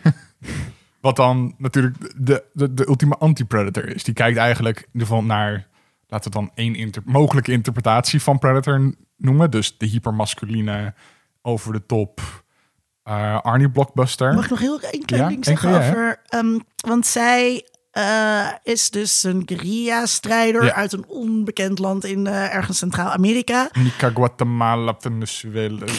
Ja, Colombia. precies. Ehm, en ehm, ze zegt op een gegeven moment iets van... ehm, de oude vrouwen in het dorp, die fluisterden altijd over een demon die één keer in de zoveel Ja, ja, ja. tijd. En toen dacht ik echt zo, oh, ancient women have ancient knowledge. ja, ja, ja, daar gaan we. Ja. eh, eh, ehm, eh, maar goed, dat eh, blijkt dus eh, correct. Nou, ik denk niet dat die mensen contact met elkaar hebben gehad. Zover uit elkaar per se. Toch? Nee, dat is echt... Nou, kijk, voor heel veel mensen zijn eh, eh, eh, de Maya eh, en de Azteken die in eh, Centraal-Amerika woonden exact hetzelfde als de, hoe heet het volk? Kam, kom, De, de, Chip, de, Cherokee. Toch? Dat je even opzoeken. Dit is heel, Oeh, dit dit is heel, even dit is heel, opzoeken. dit is Dit heel stom. Ehm, die duidelijk eh, in het noorden wonen. Volgens mij is het in Canada gefilmd, maar het is duidelijk. Ja. Eh, het idee is natuurlijk eh, gewoon eh Indianische Indianen. Ja, inderdaad. Is Indiaan al een I-woord? Ik vind, dat, ik, ik, ik, vind het niet, ik vind het niet een i-woord, maar ik vind het wel een beetje lelijk. Het is heel, ja. Ja. Maar ik zeg het op deze, ik zeg het op deze manier. Hoop Ja, ja, ja, voor ik snap de- wat je ermee zo, bedoelt, hoor. Oh, dat domme Dat is ook, ook wel kijken. iemand, eh, of nou, dat wordt ook wel in de tweede Predator film, wordt daar ook al precies zo mee omgegaan. Omdat je dan eh, een kartel aan Colombianen of Venezuelanen hebt. Dus in ieder geval Zuid-Amerika, niet Midden-Amerika. Ander, ander continent. ander continent, Ja. stukje uit elkaar. Ehm, en hun, het komt op een gegeven moment in de penthouse van hun leider. En dat is dan helemaal Azteeks ingericht. Oh ja, ja, ja, dat heb ik net gezien. Van- Ja. Wacht, not dat is know. niet dat. Ja. Nee, Nee, goed. We gaan naar de Comanche in Noord-Amerika. Eh, dus. Ehm, en ja, ik denk dus dat inderdaad dat, dat Prey is gewoon heel bewust een soort anti-predator gaan maken. Dat ze heel erg alles daaraan wilden omkeren. En dat kan een hele flauwe film worden van inderdaad van, maar nu gaan we het wel correct doen. Maar ik vond hem heel erg vet. Ik, vond ook. echt een hele leuke film. Ik ging ook op nul voorkennis in natuurlijk, wat ik net al zei. Van, ik had niet Predator gekeken voordat ik Prey had gekeken. ja. Ehm, ik denk wel, ik bedoel, het is wel een, een correcte film. In de zin dat, ze, dat je ziet dat er duidelijk aandacht is besteed aan ehm, eh, de juiste taal, de juiste aanduiding. Volgens mij is er ook zelfs een versie eh, die volledig is. Ja, Eh, ze hebben de hele film gedubt in de taal van de Comanche. Ik weet Ja. Ehm, en ehm, dus correct, correct in die zin dat er echt wel aandacht is besteed aan feitelijke eh, correctheid. Maar ook wel aan wat haters eh, politieke correctheid noemen. Eh, dat, het een meisje, dat een meisje Ja. eh, de hoofdrol speelt. Dit is veel meer, deze film is veel meer een coming of age. Ja. Ja. Ehm, eh, ook trouwens ook weer, daar wordt het helemaal niet over gehad. Maar beide films zijn zo'n genre fuck-up. Mhm. Ehm, wat, ik heel, wat ik heel interessant vind.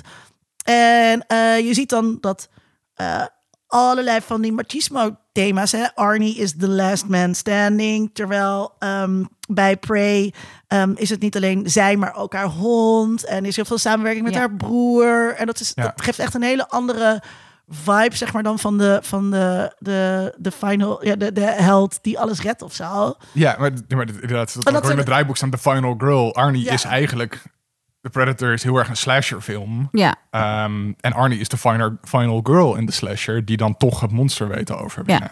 En dit is letterlijk een final girl, maar ze is niet final. Ja, maar waarom is uh, Arnie de final girl? Want als het gaat over de final girl, dan gaat het ook vaak over een soort van wholesomeheid.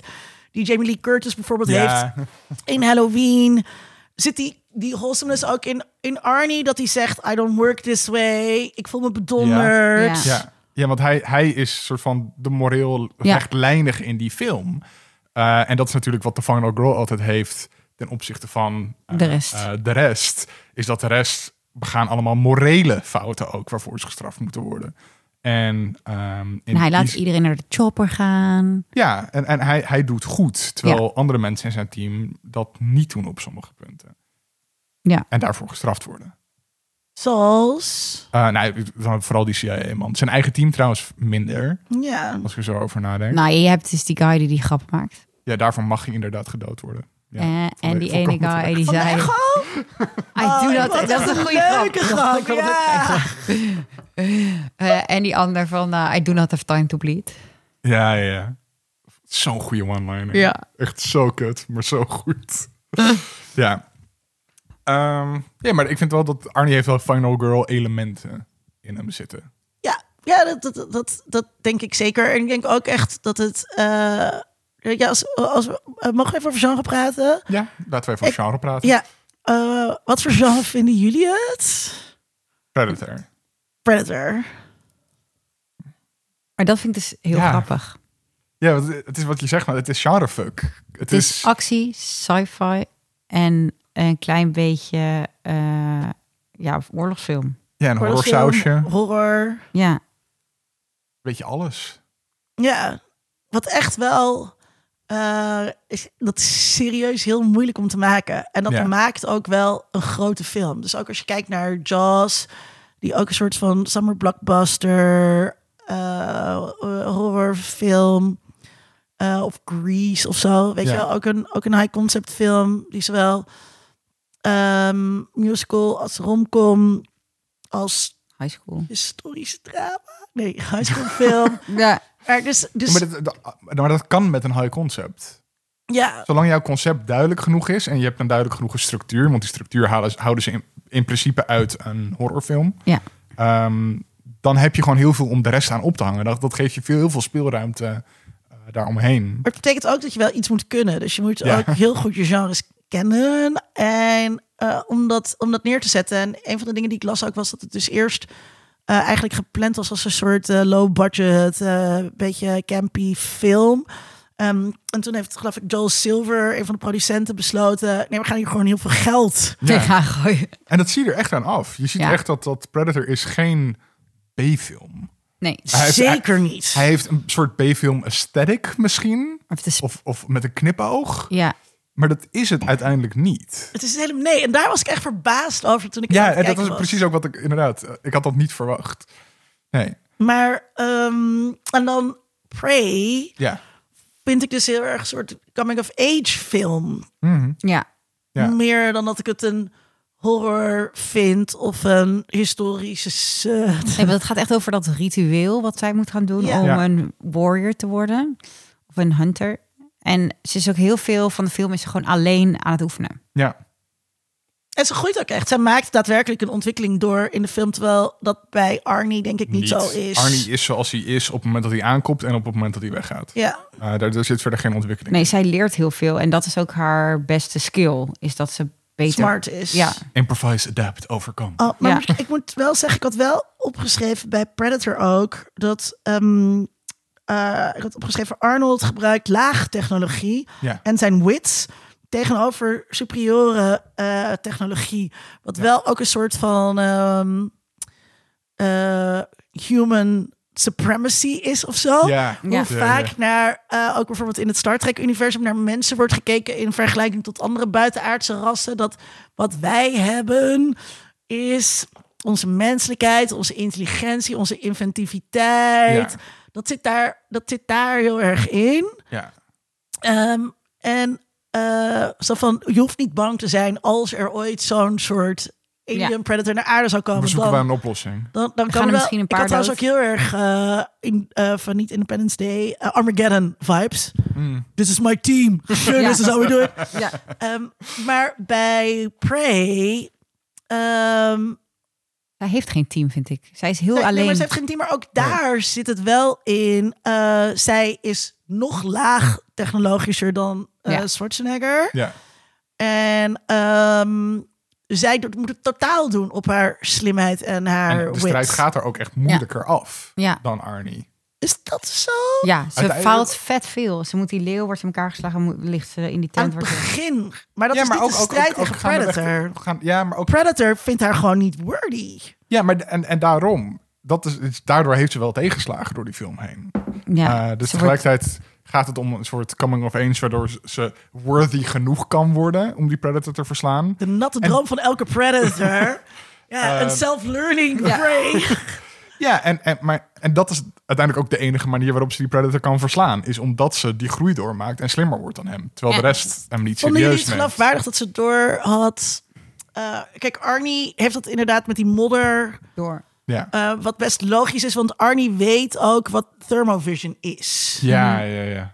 Zij weet dat... Ik vond dat een beetje ongeloofwaardig. Ja, Ja, dat zij dat door had. Dat, zij dan hij- door heeft van... Oh, thermovision. dit is de, Hij dat ziet dode dingen wat we nee, hebben genomen. Daar wordt je bloed koud van. Daardoor ziet hij het niet. Nee, daar zitten eigenlijk ook- net te veel ook- stappen nog in. Ze had ook kunnen bedenken, oh, hij is Frans. en daarom ziet hij hem niet. Of zo. Weet je, je had heel, ik bedoel, er zijn duizend dingen die je eerst moet dediceren... voordat je gaat bedenken, nee, ik heb hem net dit bijzondere medicijn gegeven. Die, ja. Maar ze gaf hem ook wel veel, zeg maar, sowieso daarvoor had ze best wel veel medical know-how met die andere guy. Ja. Toen dacht ik ook, eh, oké, we hebben best wel advanced medicine zijn jullie hier nu aan toepassen.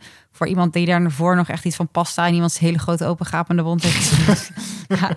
Eh, toen daarna opeens met dat bloed afkoelen, toen dacht ik, hm, oké, oké, oké, Maar oké. daar beginnen ze de film wel mee. Ja, Dat dat, dat, dat Er kruid zit wel, dat er zit Ja. heel veel foreshadowing Ja. over dat. Het is Ja, wel ja, ja. vanaf het begin af aan... Oh, it cools your blood. Oh, ja, ja. dus dat, maar oké, sowieso, straks gaat dit gebeuren. waar ze Dit zal later handig worden. Predator niks uitleggen, leggen ze in Prey vind ik soms te veel uit. Ja, Hmm. vond ik ook. Ja. was wat open deuren werden echt ingetrapt. Ja. En dan dacht ik, oké, we hadden het ook wel kunnen impliceren. Maar dat is sowieso, denk ik, een, daar vraag ik vaker over eh, in deze podcast. Een teken van deze tijd dat er te veel uitgelegd wordt. Ja. Ja. Eh, en ook met je dat ze dan eerst die dieren allemaal gaat vermoorden en zo. Dat dacht ik, oké, dat had ook niet van mij gehoeven qua om te voelen dat hij een dreiging is. Dat begrijp ik. Nee, want dat doet hij ook in... Nou, trouwens, dat doet hij wel in eh, Predator. Maar dan begint hij niet met de dieren, maar dan begint hij met dat eerste team dat in de jungle gestuurd wordt. Ja, die kopen ze al tegen. En ik, oeh, Oep, gevaar. Dan weet jij iets over hoe deze film ontvangen wordt, Prey?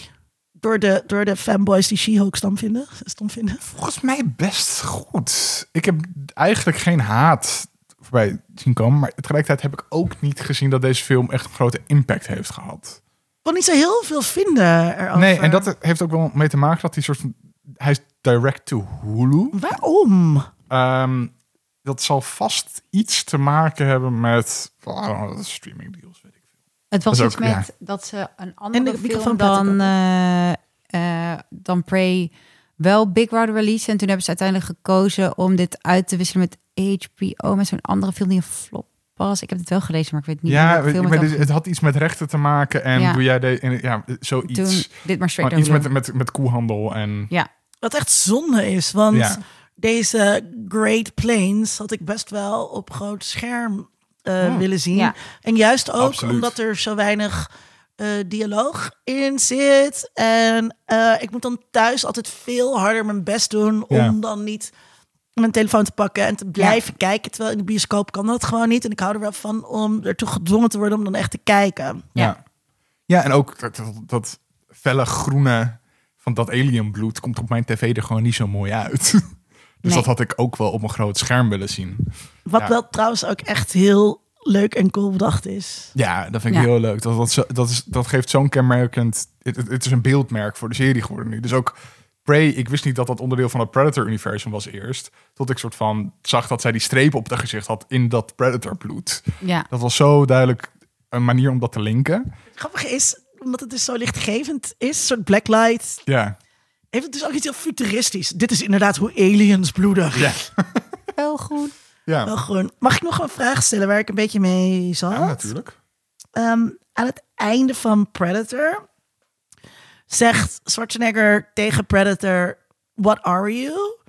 En dan mimikt de Predator dat een beetje. En ergens eerder ook in de film zit er ook al zo'n Hmm. mimic scène in. Wat, wat is dat? Ik wist niet zo goed wat ik daarvan moest maken. En ik, ik las een heel. eh, een heel eh, hoog, hoogdravend, eh, ingewikkeld stuk over ehm, eh, over, over hoe ze gespiegeld worden, eh, die twee en de, nou ja, bla bla bla, ik niet eens maar. Ik kwam, ik kwam er zelf helemaal niet uit, want ik had er eigenlijk helemaal niet zo betekenis gegeven aan. Ik snapte niet zo goed wat daar gebeurde. Waarom is het omdat Arnold, sorry, je had een vraag ook, oh, sorry, loop ik vooruit op de vraag van, is het een metafoor voor iets, maar Wil. Ja, ja. Ehm, eh, eh, Arnold, Arnold staat Arnold Schwarzenegger symbool voor eh, eh, Amerikaans imperialisme. En is dit, voor- dit teruggespiegeld naar hem als een soort van goddelijke wraak? ja, what are you, what are you? Weet Ja, je wel? ja, ja. Hoe, hoe kijk jij ernaar? Ehm, ik dacht eerst dat het een soort van lokroep zou zijn. Voor meer predators. Nee, ehm, op een gegeven moment doet hij mensen na en zo. En ik dacht, ik, ik, ik had verwacht dat hij dat dan zou gebruiken om mensen naar hem toe te lokken. Als hij dan iemand stem na kon doen, Ja. dat hij dat dan terug zou kunnen doen. Dat gebeurde niet. Nee. Dus ik weet niet wat dat. Ik, weet- ik, ik weet het eerlijk gezegd ook niet. Ik kwam ook een hele hoogdravende geesteswetenschappelijke interpretatie te- eh, tegen. Van dat het hetzelfde is als de film eh, met popcultuur doet. Dat het het terug-echoot naar zichzelf. Ja, Zoiets. Ah, eh, dat vind ik niet heel overtuigend. Of het is zoals die grap met die echo. Ja. Ik dacht heel even toen hij dat ding op zijn arm deed... Ja. dat hij eh, nieuwe predators aan het roepen was. Dat hij een signaal Oh, ja. uitzende, maar toen was het toch een bom. Ja. Ehm, maar ik dacht heel even van, nu gaat hij... Nu komen er meer, zeg maar. Dat is het einde. Dat is de... Ja, en, maar dat gebeurt dus niet. En daar kunnen we het zo nog wel over hebben. Over met wat, alien, wat die predators zijn. Zij gaan in een eentje. Ja, En gaan dan op jacht. En als de jacht voor ze mislukt, dan. ehm, wil je nog een biertje?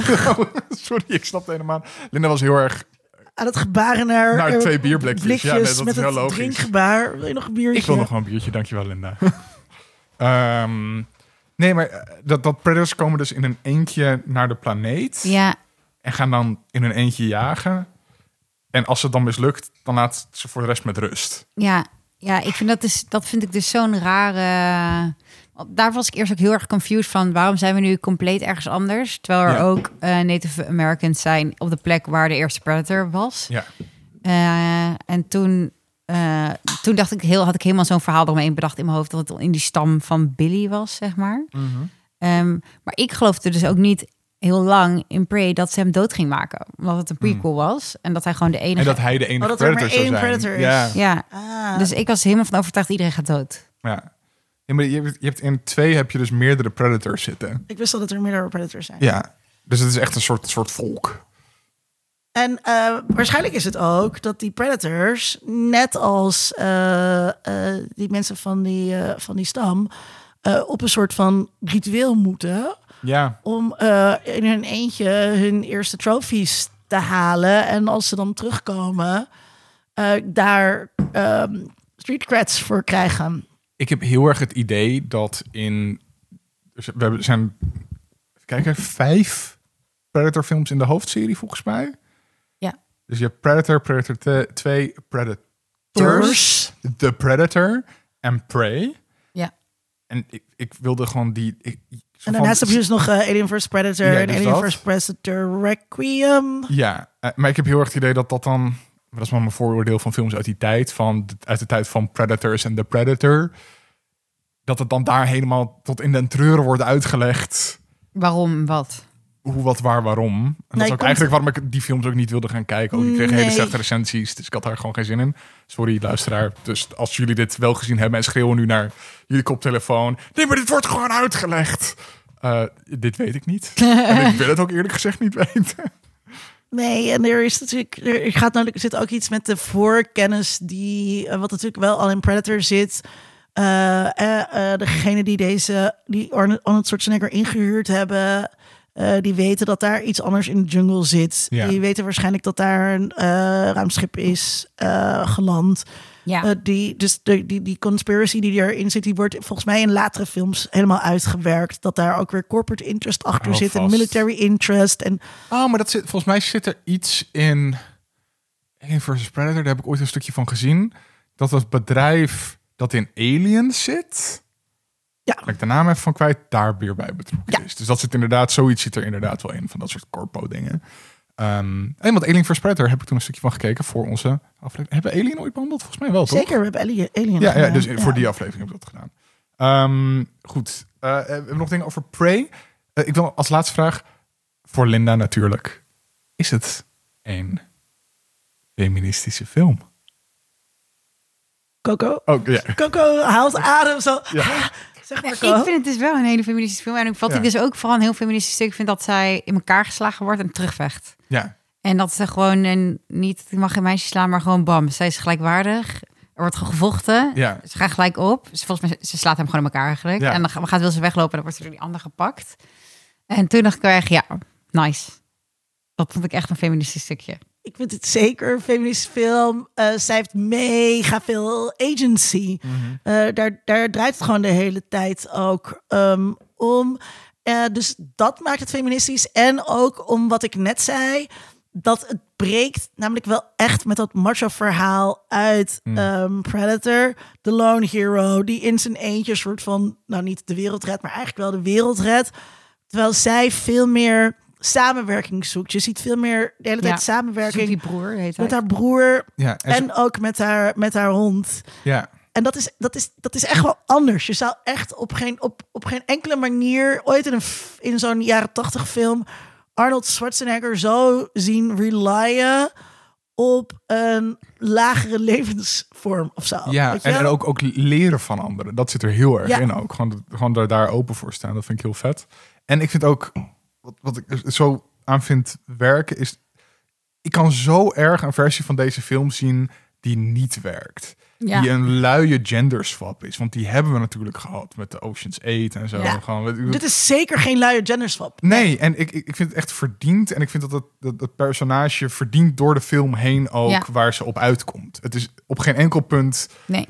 ehm, eh, eh, voelt het ja, cheap. Ja. Ik, ik, ja, ik vind het gewoon heel goed gedaan. Ik vind het, ehm, het, ik, ik- het is geen perfecte film. Hij krijgt voor mij geen vijf sterren. Nee, zeker Maar ik vind- Maar het gewoon- wel... Hier. Ik vind, ik vind het een leuke swap. Ik vind het een goede actiefilm. Ja. Eh, ik vind het er vet uitzien. Zullen Ja, we even, top. ik wil even noemen dat ehm, eh, de naam van ehm Naru, eh, de actrice die haar speelt, is ehm, Amber Midhunder. Ja. Eh, want het is belangrijk. Want we hebben het de hele tijd over Arnie. Het is de hele tijd mak- mannennamen blijven vaak makkelijker hangen dan vrouwennamen. Amber. Ja. ja. Arnie en Amber. Amber Midthunder. Midthunder. Ja, Midthunder. Ik dacht Midhunter. ook vet. Ja. Maar voor ehm, met Thunder, toch? Ja. En eh, ja, say their names. Ja. Ik vond haar dus heel erg lijken op Aubrey Plaza van Parks and Rec. Ja. De hele film. ja, dat zie ik wel. En toen dacht ik echt zo... Hmm, Maar dan met een eh, iets meer geanimeerd gezicht. Zijn ze familie van elkaar? Ja. En toen eh, bleek dat ze geen familie van elkaar zitten, maar wel samen in de serie zitten. Oh, heel Ja. grappig. Leuk. Ik weet niet meer welke. Nee, ik snap inderdaad wel. Ja, Aubrey Plaza. Ja.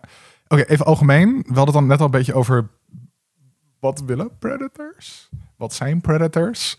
Ehm, en wat ik me ook afvroeg was, hoe bepalen ze wie de grootste, meest badass jager is? Ja, Want je- we zien ze vooral in Prey door de voedselketen heen prikken. Ja, dat- maar, dat, maar dat klopt toch uiteindelijk niet? Ja, dat is een hele goede vraag, Tom.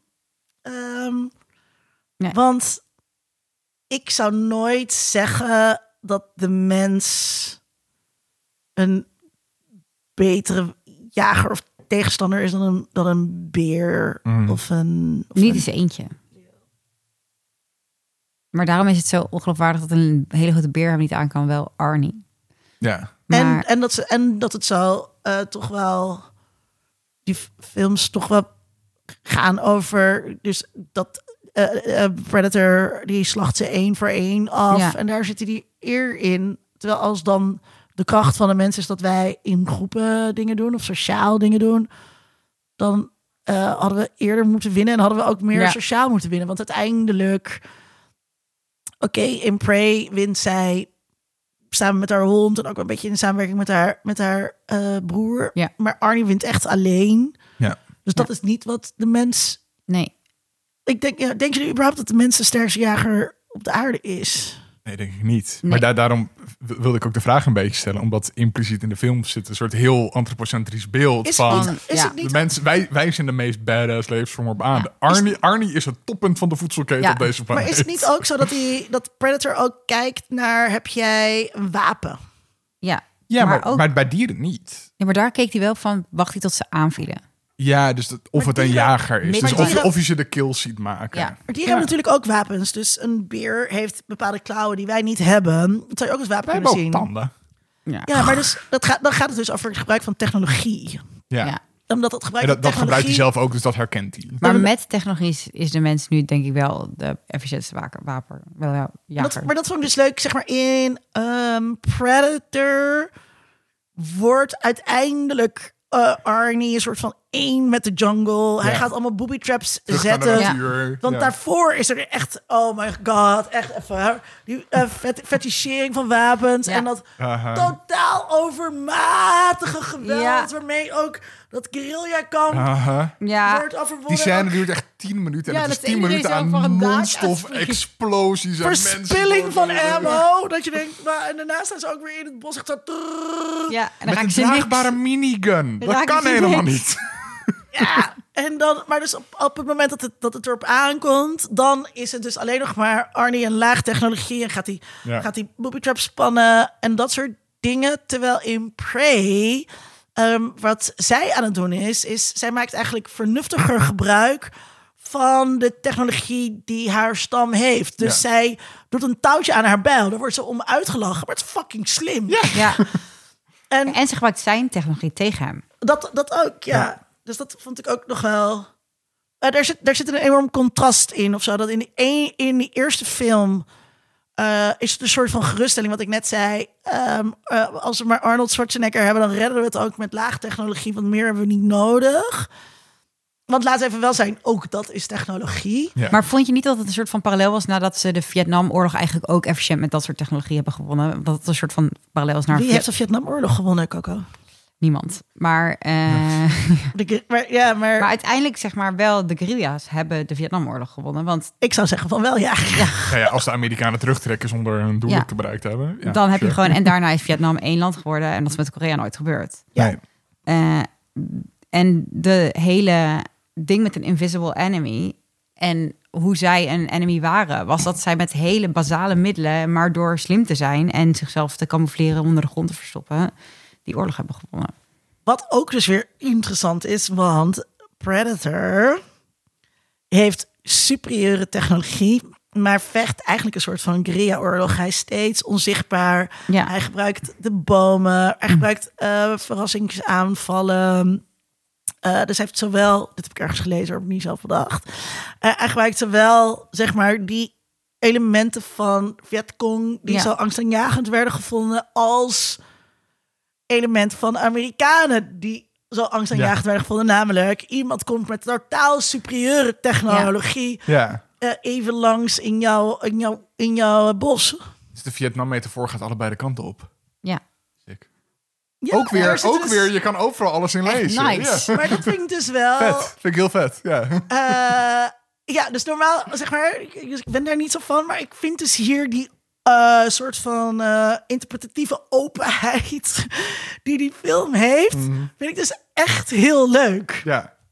Want het, laat, het staat al dit soort dingen toe.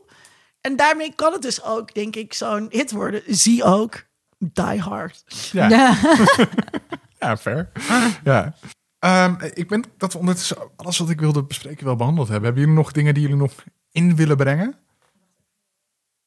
We hebben het over metafoors Oh, gehad mag die ik ik nog in had staan. We hadden over de verhouding tussen jager en las? Ja? Is dit weer een geesteswetenschappelijke teken? Ja. ja, mooi. Maar, ehm, High concept podcast. Oké, dus dit gaat een soort van. Ik weet, ik weet echt niet ja, wat ik hier nou weer moet. Predator doesn't really portray these wars. Dan gaat het over de oorlogen in Centraal-Amerika. Predator doesn't really portray these wars either. In fact, it goes out of its way not to. The film is about its own refusal to talk about the war it's talking about. Like the camouflaged predator, the film disappears into its own jungle setting. Violence pours out of the landscape itself. No one pulls the trigger. Wat ik echt een heerlijk geschreven eh, stukje vind. En een heel leuk stukje betekenis geven. Ik heb echt zin om gewoon toch mijn master af te maken en mijn scriptie gewoon over Predator en de veelvoudige interpretaties daarover te schrijven. Precies, het is niet mijn interpretatie, maar eh, als ik dit zo lees, denk ik, nou, oh, oh, nou daar, Zit, zeg je, zit wel wat in. Ja. daar, daar zeg je me wat. Ik heb nog wel één vraag over Prey. Want wat vonden jullie van dat element dat die Fransen opeens kwamen? Was dat nodig? Ik denk dat dit ook weer te maken heeft met metaforen, Mhm. en dat soort dingen. Dat in de context van Prey is een mogelijke metafoor voor de predator kolonialisme. Dat dat landschap binnenkomt. Waar het in de eerste verderf. Predator imperialisme is, is het hier kolonialisme. Ja. Eh, en die Fransen zijn dan de daadwerkelijke Ja. manifestering daarvan. Ja. Maar die worden dan Die toch weer komen van... ook jagen. Ja. Die, Ja. eh, En, en- ja. het, eerste geweld van buitenaf dat wij zien in de film is dat haar hond eh, eh, gewond raakt door een Franse val. Ja. Ja. Dat is het eerste wat we zien. De dreiging is niet eerst de alien, de dreiging is eerst de Europeanen. Vonden jullie die niet een beetje karikaturaal? Ja. ja. Ja, dat vond ik wel Bij- van bijna wel net zoals van de, de film. slechte in Pirates of the Caribbean. Oh, je Oh, jacht weg je ja, buiten. we hebben jullie gevangen genomen in een hokje. In een kooi, ja, ja. Ja. En zij hadden dus ook, de parallel werd ook getrokken met dat zij dus die bizels hadden geskind. Ja. Ja, en de- wat, wat was wat ze daar deden? Wat ik dan wel vind werken weer. Ja. They Ja. killed, uh, yeah, they killed the buffalo. Ja. Dat, dat zegt zij ook. Terwijl die buffalo weer hun eigen bron van eh, eh, eh, levensvoorziening zijn. Maar op een andere manier die meer attuned is in harmony with nature. Ja. Zoveel betekenissen. Zoveel betekenis. Zoveel. Als je dat ziet aankomen. Nee, echt totaal niet voor een film die Arnold Schwarzenegger. Ja. Dus Maar nooit- Werkelijk alles aan deze film is over de top. Zelfs de vrije betekenisgeving. Ik vind het Maar echt heel leuk was het om aan te kijken. Nooit Arnold Schwarzenegger onderschatten. Want eh, die man is gewoon wel echt heel eh, briljant. Ja. En weet je wat je hebt, zeg maar, eh, wat gedaan wordt met domme blondjes. eh, zoals Paris Hilton is natuurlijk ook wel gedaan met Arnold Schwarzenegger. Van hij is de domme kracht, hij is de bodybuilder. Eh, maar hij werd wel fucking gouverneur van eh, Californië. Op, op dat feitje wilde ik trouwens de aflevering uitgaan. Oh, go. Want, Nice, alsof we het afgesproken hebben. ja, Ehm, want in deze film zitten drie gouverneurskandidaten. Nee. Waarvan twee het gouverneurschap gewonnen hebben. Namelijk... Je hebt dus Arnold Schwarzenegger, Ja. wordt de republikeins gouverneur van Californië. Je hebt Jesse Ventura, die voor de Reform Party... Wie was Jesse Ventura? Dat is die- eh, I don't dat have- is die... I don't eh, have time eh, to bleed, right? toch? Die. Ja, volgens mij, en met, die, met, met de pruimtebak eh zit. En hij Dirty wordt eh, de eh, gouverneur van Minnesota voor de Reform Party en later als independent. Eh, dat is de partij waar Donald Trump eind jaren 90 ook bij heeft gezeten. Oeh, Eh, maar hij, hij is ver- verder wel wat, Oké, wat alle losser. geschiedenis ooit. Ehm, en je had ook nog, god, nu moet ik kijken welke van deze vele interessante. Oh ja, Sonny Landham volgens mij. Ja, en hij heeft geprobeerd om voor het gouverneurschap van Kentucky te gaan, ook voor de Republikeinen, maar heeft dat niet gewonnen. Kijk, als je wil weten wat voor impact deze film... Oké, ja. Ja, dat vind ik Wie is Sonny Langdon? cool. Eh, Sonny Langdon is de eh, Jimmy, de eh, Native American. eh, Oh ja, oké, ja. ja. Kijk, nee, Billy. Billy. Jimmy, Billy. Billy. Eh, ja, Cool. dus, nou, the more you know. In a world. In a world. World. World. World. In a world. Voor de luisteraars, we hadden het net tussen de eh, bumper, eh, eh, het stukje voor de bumper en het stukje na de bumper. Ik moest hadden we het plassen, over- sorry We luisteraar. waren er even tussenuit. Eh hadden we het over wat de meest, echt de meest ethisch film was. En Coco zei toen wel Top Gun. Ja. Dat vind ik wel inderdaad ook een kandidaat. Ehm, mm, ik denk Rocky. Ja. Rocky. Ja, zeg ik ook en dan misschien there. Up there. Rocky 2 of Rocky 4. Of gewoon Terminator 2. Ja, dat kan ook zeker wel. Dat kan ook zeker wel. Eh, heb je hier over? Laat, het ons weten op Vriend laat van de Show. Weten. Moeten we ook niet een keer een eh, aflevering maken over Rocky? Ja. Ja, daar ben ik bij. Dat is wel... Ja, Top Gun hebben we laatst besproken, maar hebben we een beetje afgeschreven. Ja. Ja, dit was alleen in een terugblik, toch? nou, wel over de vraag van moeten we Top Gun volgens mij doen? Ja, Als- toen dachten we nee. aflevering. Want ook dat moment van Maverick was al een beetje voorbij. Ja, en ik, zo, zo, zo heftig was die film nou ook weer niet. Terwijl ik denk dat, zeg maar, dat de culturele impact van Rocky veel groter ehm, is geweest. Dus we Ja. kunnen zeker eh, Rocky doen. Maar als we Rocky doen, moeten we ook de Karate Kid doen samen met eh Cobra Kai. Oh, ja, dan, en- maar dan moet ik en Karate Kid en Cobra Kai nog gaan kijken. Want dat heb ik allebei nooit gedaan in mijn leven. Wat? Ja. Tom, je doet jezelf tekort. Ja, nou oké. dan zet ik die op het lijstje om te gaan kijken. Goed, de vooruitblik. Ehm, waar kijken we naar uit de komende tijd? Coco, waar heb jij zin in? Eh, ik heb dus heel zin fout in eh, op Netflix. Ik heb seizoen 1 van Wings gekeken. Oh, de En- live-action versie van... Zeker. Ja? En ik zat daar helemaal in. Het is Oké. een beetje zo fout, teen drama, met letterlijk een beetje zo'n fancy sausje. Heel makkelijk keek dat weg. Sorry, wat heb je gekeken? Wings. Wat Wings. Wings. En eh, ja, daar zat ik gewoon echt ehm, heel erg in.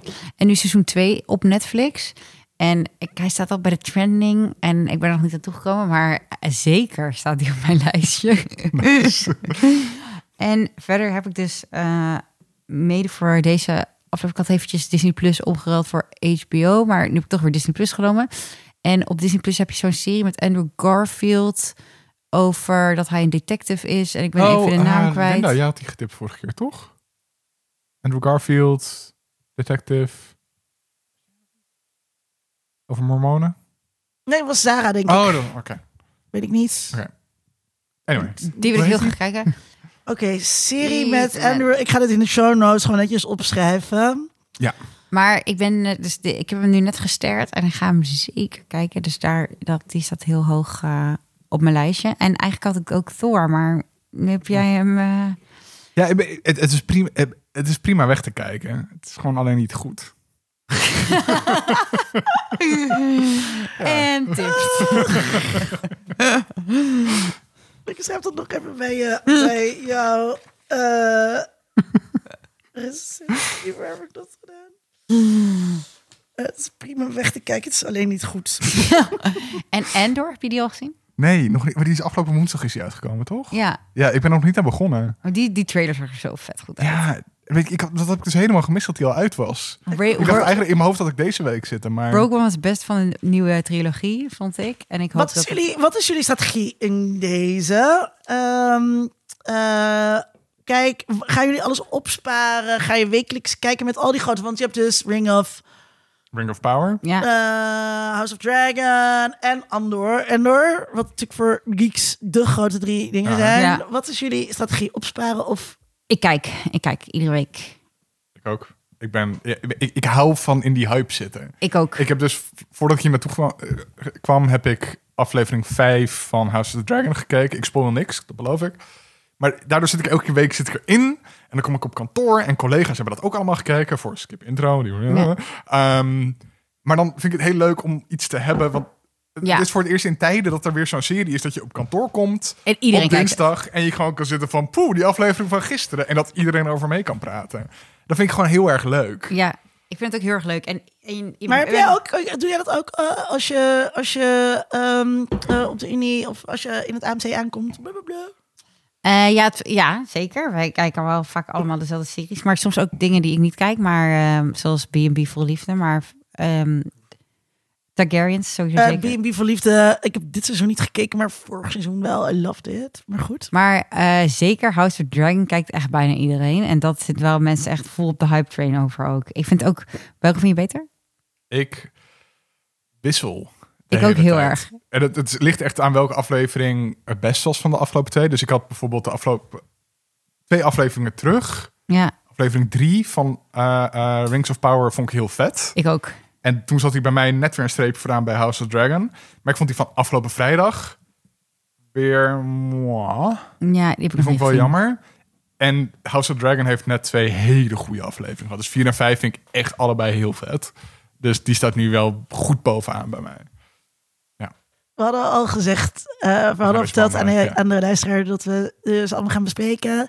En eh, ik ga ze dus dan opsparen. Al was het maar zodat we dan in de aflevering die verschillende kijkervaringen Ja. kunnen vergelijken. Dat, is misschien wel geinig. inderdaad. Ja.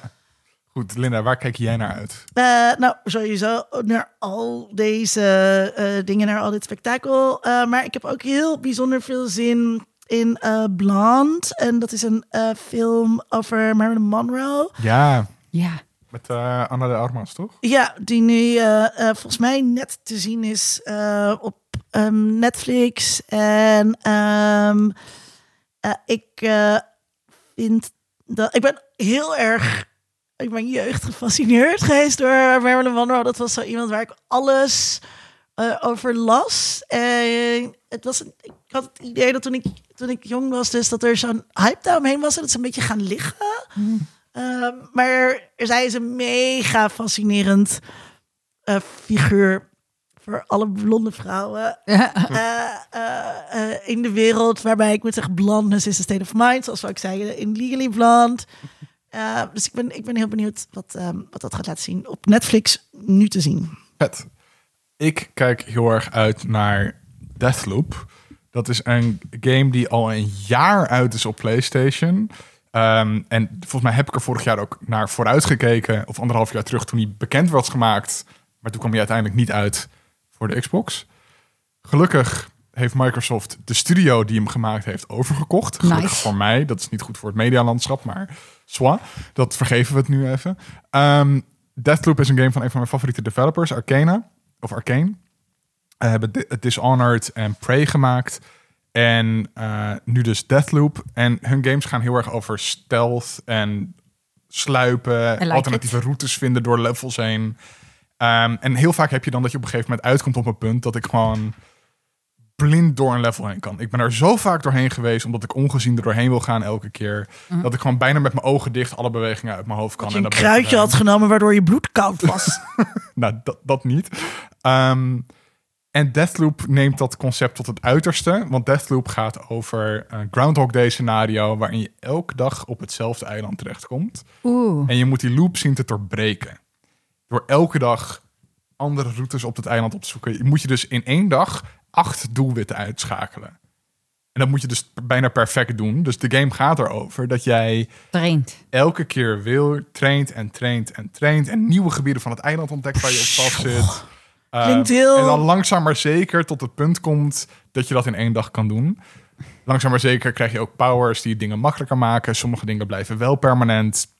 Dus het wordt makkelijker door het spel heen, totdat je uiteindelijk bij die laatste baas komt. Ehm, dat, dat concept spreekt mij heel erg aan. De artstijl is heel erg van heel fel jaren 60 eh pop-art-achtig. Dus dat is ook heel erg leuk. Eh, best wel origineel. Dus ik kijk hier heel erg naar uit. Ik kijk hier al een jaar naar uit, omdat ik het al een jaar niet gespeeld heb. En nu eindelijk Wanneer is het komt er. het? 20 september, dus wanneer we dit opnemen, morgen. Ik heb morgenavond niks te doen. Dus ik ga de hele avond... Loopje, in het Ja, loopje. ga ik, ga ik het Maar loopje Tom, in. is het niet... Het klinkt ook mee, aan de ene kant verwoording en aan de andere kant ook frustrerend. Ja, de perfecte balans tussen rewarding en frustrerend. Maar ik ben... Hoop je, daar hoop je op. hoop ik op. Eh, bijvoorbeeld bij Dishonored, dat is echt een van mijn favoriete games ooit. Krijg je ge- gewoon, je hebt zo'n van die objectives van ongezien door een level te komen zonder ook maar iemand te vermoorden. Dat betekent dus dat je de mensen die in de gaten op kunnen blijven houden, kun je niet uitschakelen, maar moet je de hele tijd rekening mee blijven houden, ook als je teruggaat. Ik ben echt zo iemand die dan dat level ingaat en dan word ik gespot En ik kan het level gewoon doorspelen, maar dan krijg ik niet dat vinkje aan het einde van het Ja, ja. level. Aha. Restart level. Ja, want anders heb je er niks aan. terug. Ik moet nu heel Terug. erg dus denken aan eh, Dungeons and Dragons. waarin we dan dus soms liever met mensen willen gaan vechten. Omdat sommige mensen in onze party de XP Ja. willen hebben. In plaats van dat we gewoon sneakily langs de deur lopen. En ik het zal wel. Ik doe alles voor dat vinkje. Ja. Ehm, ja, nee, dus ik, dat is precies het soort ding waar ik wel van hou. Dat vind ik heel erg leuk. Om, om, dat is een soort puzzel om op te lossen. Ehm, en dan doe je dat een paar keer en dan zit je er eindelijk genoeg in. En dan voelt het echt als een overwinning als je er dan doorheen bent. Ehm, terwijl anders, ja, ik kan me er ook een weg doorheen slachten. Maar dat is helemaal geen uitdaging. Ja. Dus Het is leuker om te weten hoe de bestuursvorm in elkaar zit. ja, is ook. Ik ben heel benieuwd hoe dat eiland geregeerd wordt in deze timeloop. Wie is de koning van de Oh, oh, oh. timeloop? Nice. Goed. Dit was aflevering 103 van Kiki Dingen. Heel erg bedankt aan Coco dat je er weer was. Nice. Heel erg heel erg bedankt dat ik mocht komen. Ja, ook natuurlijk heel erg bedankt weer aan Linda, zoals altijd. jou. Ach, dankjewel. En ook heel erg dank aan Rona Bosman, onze vaste patron. Ehm, ja, net als haar kan je ons steunen op Patreon en Vriend van de Show. Daar worden we heel blij van, want dan kunnen we deze show blijven maken. Dus doe dat vooral als je ons heel erg leuk vindt. Volgende keer gaan we het Op hebben een gezellige manier blijven maken. Ja, met bier ja. en wijn. En niet Ja. met eh, biscuitjes. Oh, en ook nog heel erg bedankt aan Mike van Doorweers. op- Shout out, Mike. op Vriend van de Show. Want ik had haar gevraagd voor input voor eh, deze aflevering. En hij vroeg, zien jullie een Predator film voor je die zich in een ander tijdperk afspeelt? En Dat vond was ik- jouw openingsvraag. Dat was mijn openingsvraag. Had je Dus- daarvoor al een openingsvraag? Nee, nog niet. Dus Weet heel je erg hoe bedankt, ingewikkeld Mike het is? van. Soms is het echt heel lastig om die openingsvraag te bedenken. vind ik het moeilijkste deel van het draaiboek. Ja, dus eh, voel je vrij, luisteraar, om dat soort input ook te geven. Misschien wel over War of the Worlds of iets anders. Of over al die afleveringen die gaan komen. Volgende keer gaan we het hebben over... Oh, we hebben wel volgende keer. bla. Volgens mij is dat eh, een van de. Ik ga nu. Oké, let op. Ik ben nu eh, er aan het eh, volpraten. Volgende keer gaan we het hebben over War of the Worlds. Oh, leuk. Oeh. Ehm, we moeten nog even vaststellen dan Welke? wat we precies Ja. allemaal bespreken. Als je dat wilt weten, dan kan je daarvoor op onze socials kijken. En eh, we hebben het al gezegd, maar we gaan dus ook Rings of Power, House of the Dragon en Andor sowieso doen. Ja. Ehm, dit, eh, dit seizoen maak je geen zorgen, luisteraar. En als je vragen bij je opkomen, stuur ze alvast onze kant op. Dan eh, houden we er sowieso Ook mee. over War of the Worlds. Ehm, en War of the Worlds is op heel veel punten leuk en interessant. Dus ik heb daar heel veel zin in. Ja, ik ook. Dit was Kiki Dingen.